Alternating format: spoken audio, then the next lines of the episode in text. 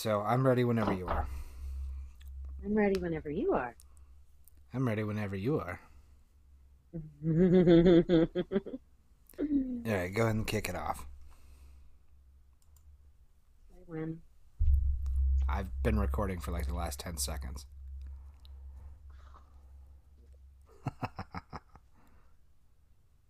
Hello, you demented little darlings. Welcome back to Serial Killers and Chill. We are so glad that we have you here listening right now. As always, we are your hosts, Tara. And Bambi. and today we've got a touch of a mini podcast that Bambi's going to be taking over today. Want to tell us what we got?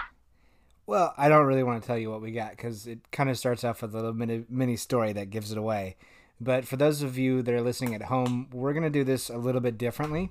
Instead of Tara and I telling each other a story, you know, or telling you guys a story, I'm going to tell Tara a story on these little mini podcasts, and then she'll just kind of re- react along with it.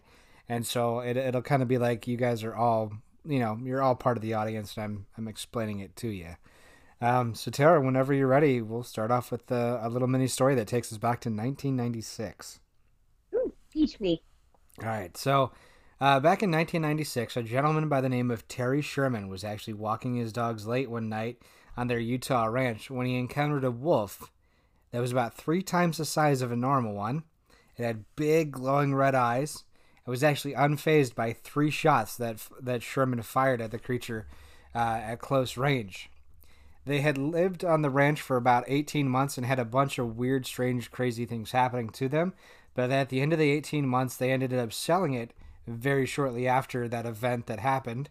Um, several other new owners bought the property and had a lot of same experiences or very eerily similar encounters with these creatures. And even today, the ranch itself is a hub for the paranormal. The name of the ranch is actually called Skinwalker Ranch. And that's actually what we're going to be talking about today the Navajo Skinwalkers. Ooh. All right. So, a skinwalker is a harmful witch that can be dis- that can disguise itself or disguises themselves as any animals. The term skinwalker actually comes from a Navajo word, and I'm probably going to absolutely slaughter this here. The Yi Naladoshi, or Ni uh, Yi Naladashi. It literally just translates to "it goes on all fours." It's Okay. so the pep, the pueblos, the the peb, I can't pronounce their names. The- Pueblo. Thank you. The Pueblo, the Apache, and the Hopi peoples actually have their own legends about these creatures as well too. Uh, some of the tribes actually believe that the Skinwalker is born of a benevolent medicine man who abuses local magic for evil. The medicine man is then given a mythical power of evil that kind of varies from lore to lore. Uh, the one thing that they actually have in common is that they have the ability to turn into or possess animals or people. Yeah, so I, I think you guys can kind of see where we're coming with this. The Navajo are actually very, very tight lipped about their lores, especially with outsiders and even within their own communities.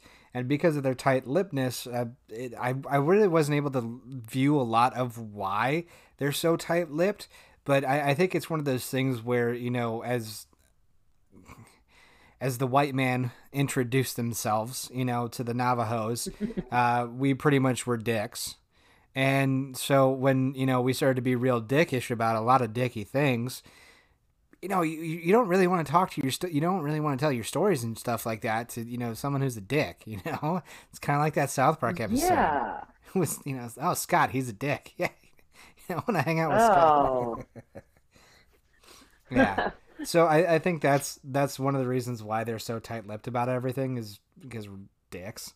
Um, the few things that are known about this is that they're more animal than they are person in terms of their appearance, no matter what form they take, and they're near impossible to kill except with a bullet or a knife dipped in white ash. Why white ash? I really couldn't find anything about that, but I think it had. Oh. I think it has uh, because I know that with a lot of the Native American tribes, they have that kind. It's kind of like a.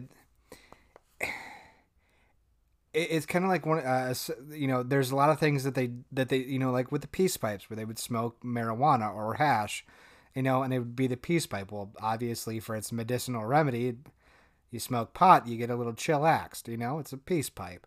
So I think Hmm, that Okay. I think that with white ash, it, it was one of those healing properties that you know they would mix like charcoal and stuff like that, uh, you know, with a lot of their medications. And so when they mix things with herbs and medications, charcoal may be seen as kind of a cleansing agent because I mean, hell, it's used to filter our water. Yeah. You know, so you're you're cleansing the evil from within as well as you know, stabbing or killing somebody. it's gonna Okay. yeah. So we're going to actually venture back to Terry Smith. He actually had many strange encounters that led up to that one encounter that we were talking about in 1996 with a possible skinwalker. There was a night that Terry was actually walking his dogs, and from about 25 feet away, he heard a voice that was speaking the language he didn't recognize. All while his dogs were barking, they were losing their absolute minds, and then for some reason, the dogs just ran back to the house.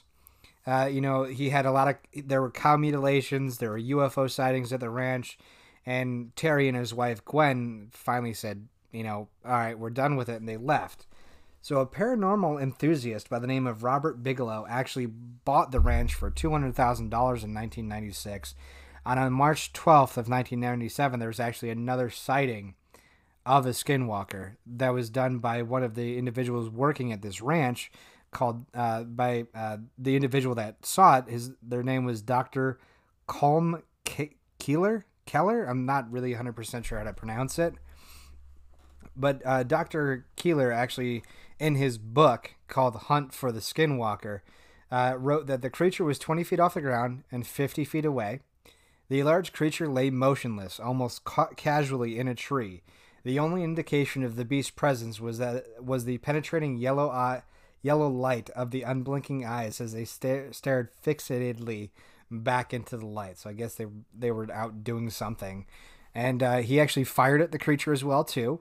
It fled, but it left a large imprint on the ground uh, with what looked like claw marks that were described by Dr. Keeler Keller as bird of prey like, maybe even a raptor print, but huge. And from the, how deep they were, he could tell that it was a very heavy creature. Ooh. Yep.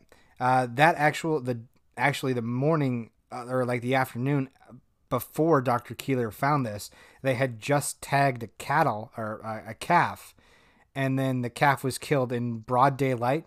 It had a big hole in it was a big hole in it that was empty, and there was no blood around it or in it.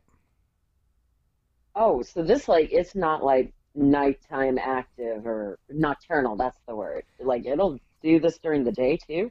Yeah, uh, that that was it was one of the one of the more notable events that happened. But apparently, they just tagged a calf, let it out into pasture, and then like like an hour or two later, they went out there, and there's just this calf with a huge hole in its you know in its body, and it's empty, and there's no blood around it whatsoever.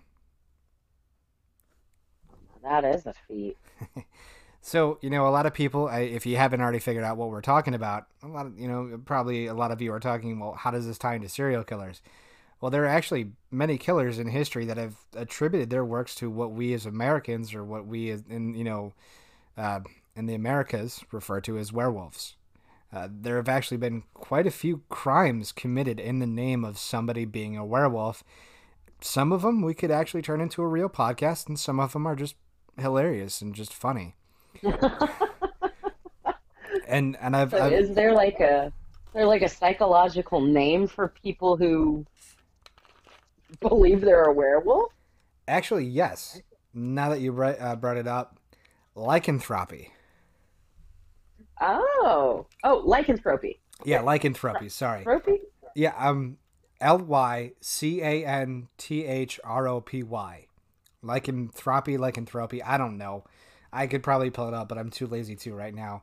But lycanthropy or lycanthropy is the supernatural transformation of a person into a werewolf, as recounted in many folktales. Okay. That is the definition for it because I actually had to look that up.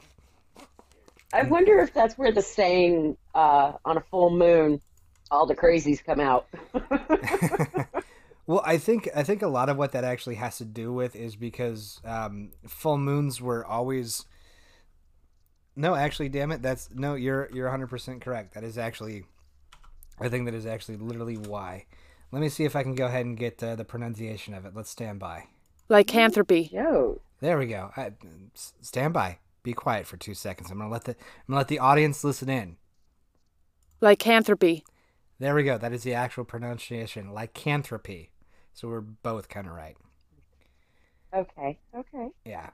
Okay, so for those of you who aren't listening, um, the way that uh, Tara and I do these these video calls is I call her on Facebook basically, and I have this nifty little computer set up. And if you guys are interested, hit me up and I'll do a video of how I actually record all these podcasts between me and Tara. But I have it set up to where it records audio coming from the computer. She can't hear what my computer is doing, which is why you guys can hear stuff if she messages me or if I play any messages on my soundboard, you guys can hear it because that's the way it's set up. Unfortunately, I haven't figured out the little ins and outs to make it so that sh- way she can hear. Um, it, it gets it, it's a little bit more complicated. It's above my pay grade, so I, I'm going to stick with what I know. but uh, so I will be talking. Th- there are some like real serious ones, like legit ones that we could do later, and probably ones that we will do later on here. And then there are just some dumb ones. There are some absolute just dumb ones. Um, for starters, there was actually a killer who went by the name of the Werewolf of Wysteria. Do you know who this might be? Oh, I've come across it before, Excuse me. but Albert it's escaping my memory at this point in time. Albert Fish. No, Albert Fish, really? Yeah, that was one of his uh, three nicknames that he had was the Werewolf of Wysteria. Mother fudger.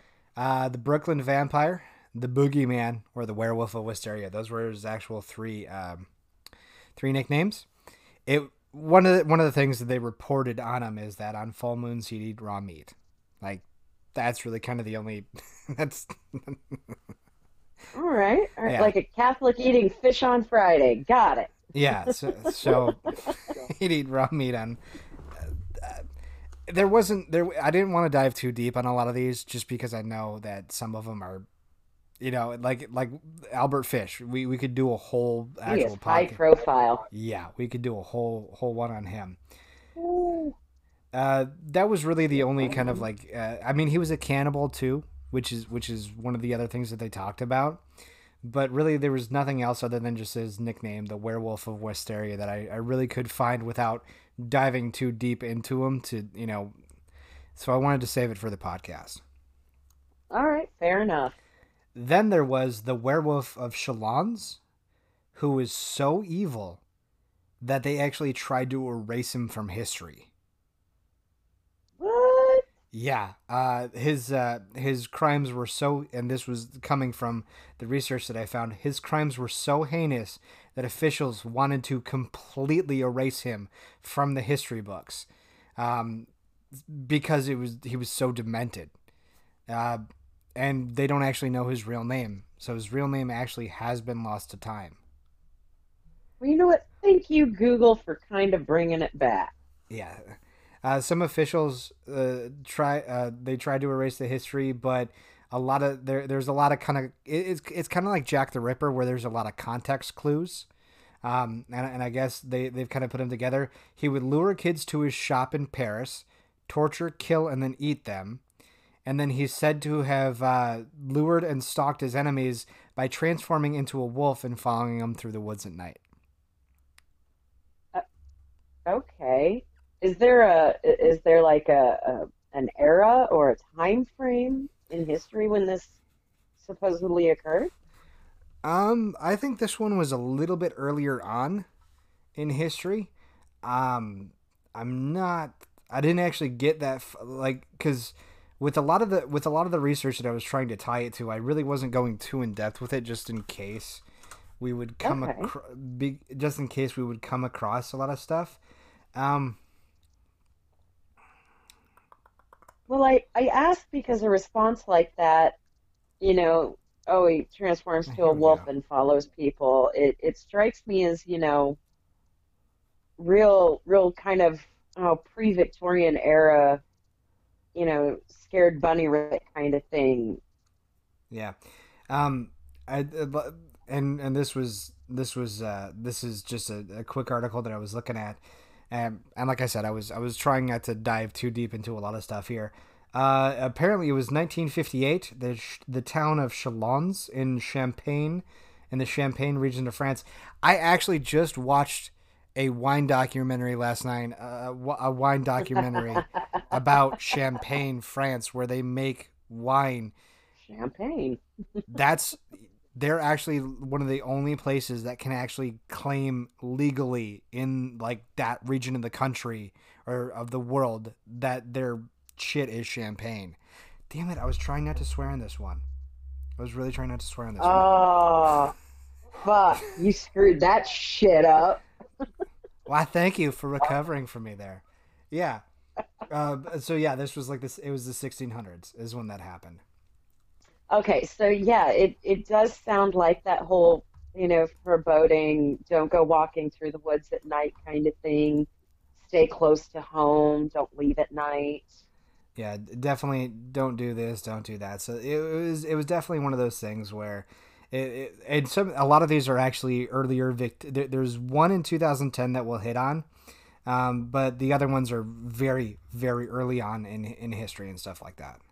So okay, so really, really tracing the old folklore type stuff. Yeah, I, I thought I'd I, I, thought I'd keep it more appropriate with with the folklore and stuff like that, just because if we're if we're going to do folklore and we're going to talk about werewolves, what better thing than to actually just talk about the old school stuff? You know what I mean?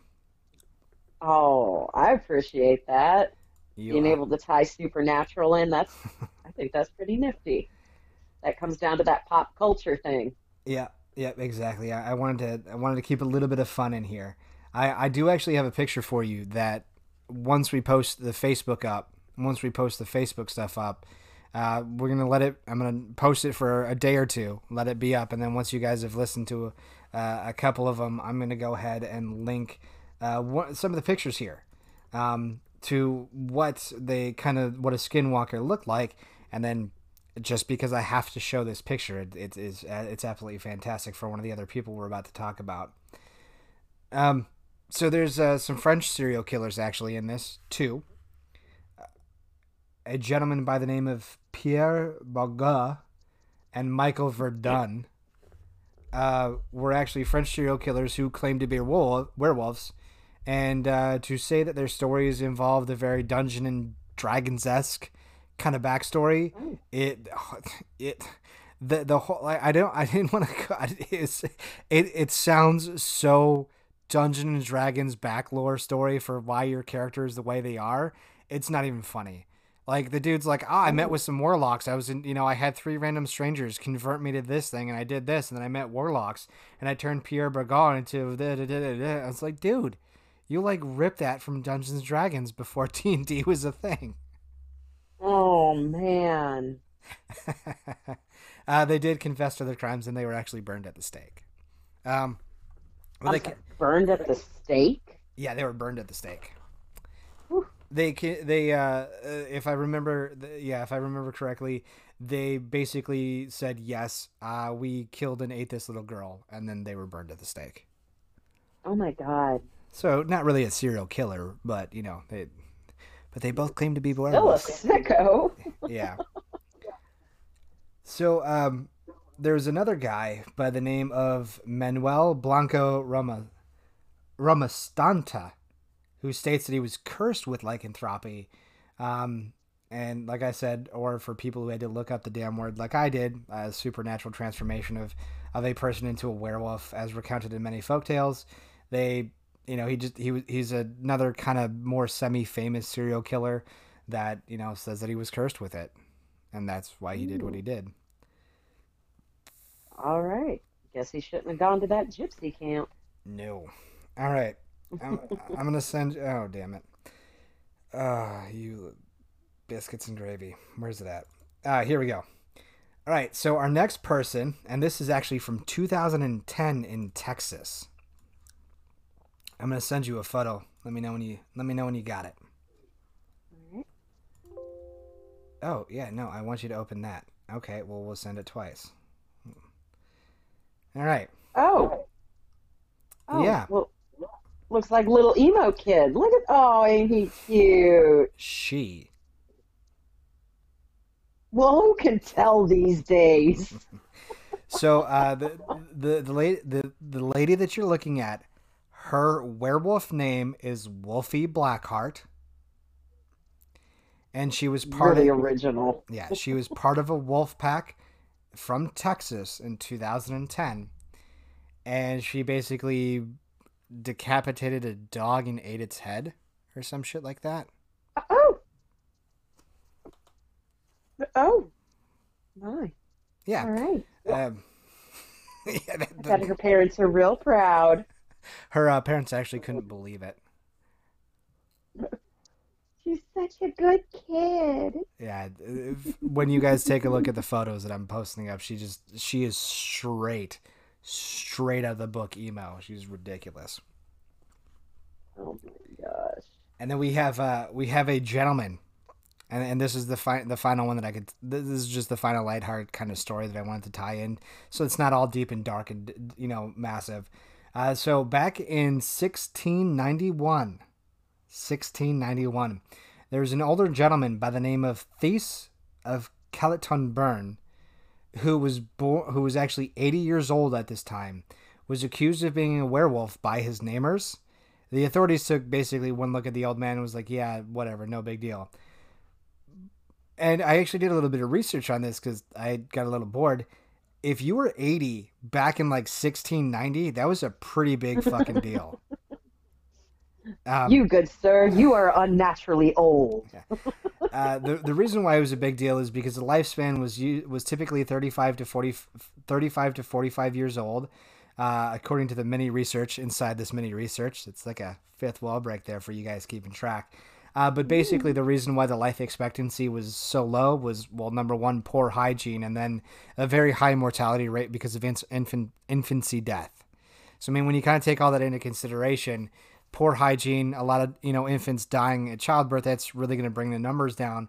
But even back in the you know 1690s, like it's a big feat for it's a big feat for people nowadays to reach like 80, 90 years old. Just imagine what a big feat that was back in the 1690s to be 80 years old. You know, this was mm. centuries ago.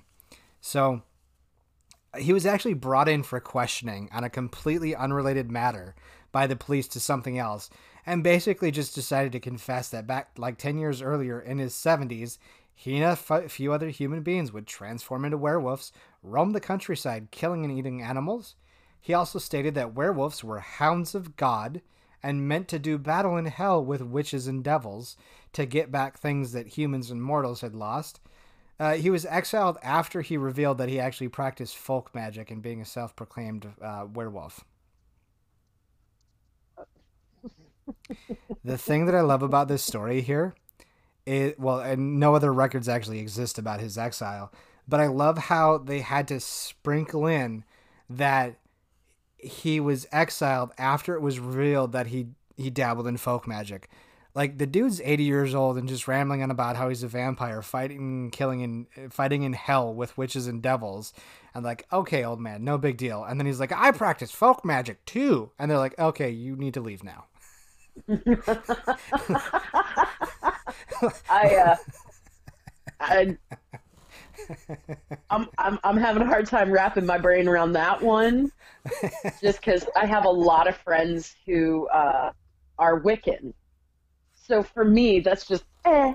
But if somebody were to tell me they thought they were a werewolf, it'd be like, fucking lunatic. Well, I, So I see it absolutely opposite. Well, I'm- mean, it, it, the, the thing that I find weird is that they're they, they they're like tolerating this old man talking about how he's running around as a werewolf in his seventies with other human beings that turn into werewolf, running around the kill, running around killing animals, fighting witches and devils in hell. This is the 1700s. This this is like when hell and demons and shit like that were still like a a big no no. And then like they they Yeah. to- they tolerate that. Like out of all things, they're just like, yeah, whatever. He's an old motherfucker, no big deal. And then he's like, I practice folk magic too. And they're like, okay, that's just that, and that's the that's what broke the camel's back. Not that he's an old fucking man telling you I turn into werewolves and shit like that.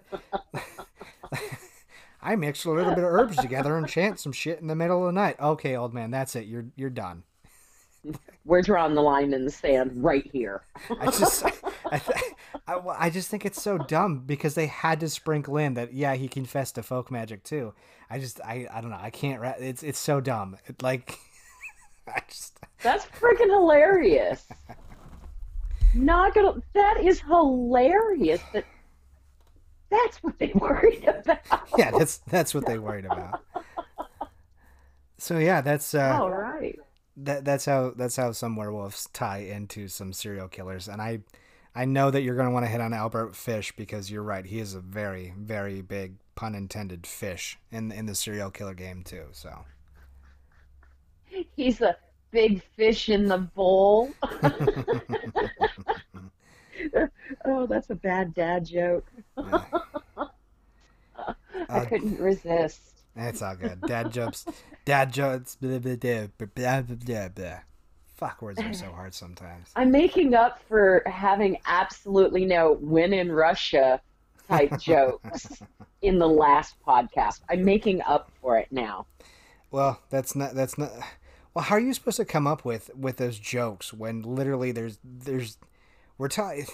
You can't come up with funny when we're talking about some dude stabbing and killing motherfuckers. Uh, like kids too. Like that, that if he's killing adults, okay, maybe, but you had a good run, sir. But the children? yeah. When in Russia, the knife stabs you as a kid. it's like, ah, oh, it's a little dark there. That was bad. Yeah. oh man. Ooh. Ooh, too far, Bambi. Too far. well, that's that. That's why I made the joke because it's like, you know, if you're like, ooh, yeah, you, you drink the vodka and yeah, the knife stabs you instead. Okay, you, you know, you're an adult. That's kind of what happens to you. That's kind of what happens in adulthood, but not the kids, man. yeah. Yeah. No, I draw the line at children and dogs. well, everybody, that's been one of the little mini podcasts. We're we're trying to keep them about 20 minutes or 20 to 30 minutes, and we're right at that 27 minute mark. Uh, we hope you like the format, and uh, if you like the format, we'll we'll keep doing it this way for the little minis. Is I mean, is that kosher with Tara? Yes. Next time's my turn, though. You want to give them a hint at what we're going to learn about, or is it a secret? Oh. Are you going to oh, have some oh, secrets in my uh... chamber? think of the Harry Potter book. Uh, the, the, the oh god, what is it? No, I don't want to play with your sorcerer stones. oh, I could. Oh, oh, I can roll on this. No, um, I, I guess a. Uh, uh, you know, there's really no hint that I can give that wouldn't completely give it away. So you know what? I'm gonna have to disappoint and hold back this time. Well, you heard it, fuckers. She's not telling us shit. All right, this is Bambi signing off for the day. You guys have a good one. bye bye.